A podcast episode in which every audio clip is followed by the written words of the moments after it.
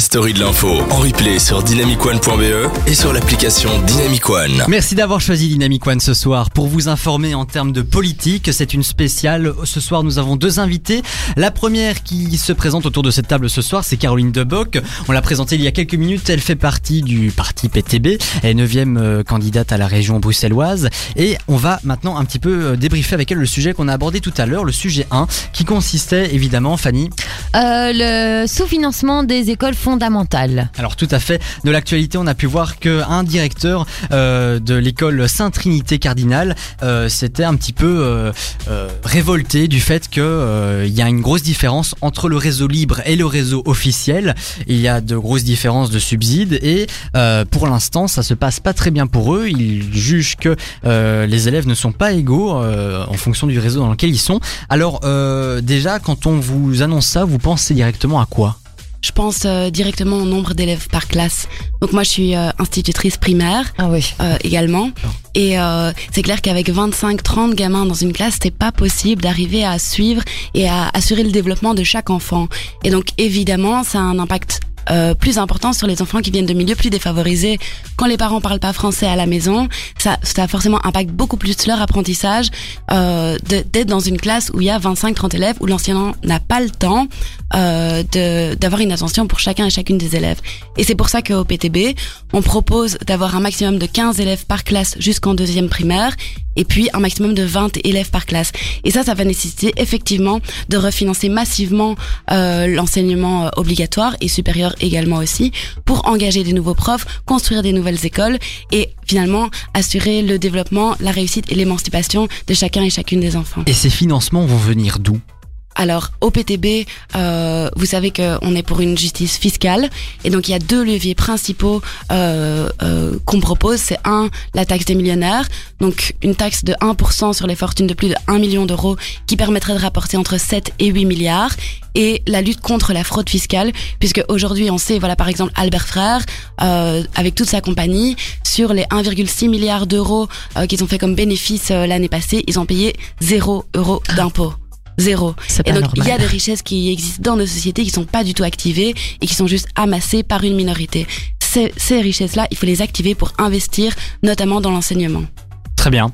D'accord, on a entendu un petit peu votre avis là-dessus. Euh, alors, euh, évidemment, la formation donnée aux élèves, est-ce qu'elle est assez poussée selon vous? Ben, en fait, ça dépend fortement des établissements scolaires, puisque on sait que Euh, l'enseignement belge est, est l'un des plus inégalitaires de l'OCDE. Ça veut dire que, en fonction de l'école où on est, on a les possibilités ou non de pouvoir par la suite accéder à l'enseignement supérieur, par exemple, parce que les formations sont, sont tout à fait inégales. On a des enseignants qui galèrent en début de carrière, qui quittent le plus rapidement possible les, les écoles où c'est plus difficile. Et donc, dans les écoles des quartiers populaires, c'est toujours des nouveaux enseignants qui changent tout le temps. Et ça, ça n'assure clairement pas la meilleure formation pour les enfants. Ils n'ont pas Ouais, le temps de s'installer, prendre leurs ouais. repères et tout ça, je le comprends. Tout à fait. Euh, évidemment, mais alors est-ce que la formation prépare-t-elle bien les élèves à devenir étudiants dans le supérieur avec ces problèmes qu'on rencontre dans le fondamental?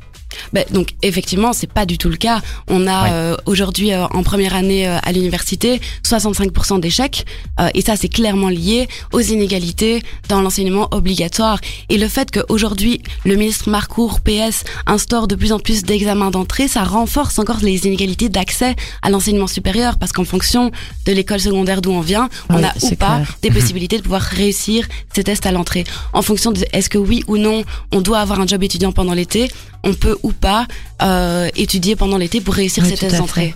Je suis Et tout puis, à fait d'accord. Puis même euh, se, se sentir capable. Si tu viens d'une école où t'as pas eu un niveau extrême et après que tu veux faire l'unif euh, mais mais au placé, enfin je veux dire. Tu, tu, tu vois le programme, tu dis ah ben non, ben je préfère laisser tomber, aller tout de suite travailler ou faire une formation plus simple. Euh, ça c'est clair, c'est super important en fait. C'est des clair. sujets hyper hyper importants. Tout à fait, c'est pour ça qu'on en parle ce soir dans la story de l'info.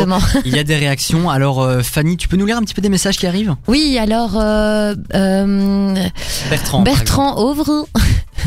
On a souvent une mauvaise image du PTB et de ses candidats, ouvriers inexpérimentés, trop réac, etc. Qu'avez-vous à dire à ce sujet? Donc j'imagine que la question est pour vous, euh, Caroline. Euh, ben, merci pour euh, cette intervention. Au PTB, on est vraiment, euh, on est vraiment très fiers d'envoyer euh, des ouvriers, des travailleurs et des travailleuses euh, au Parlement.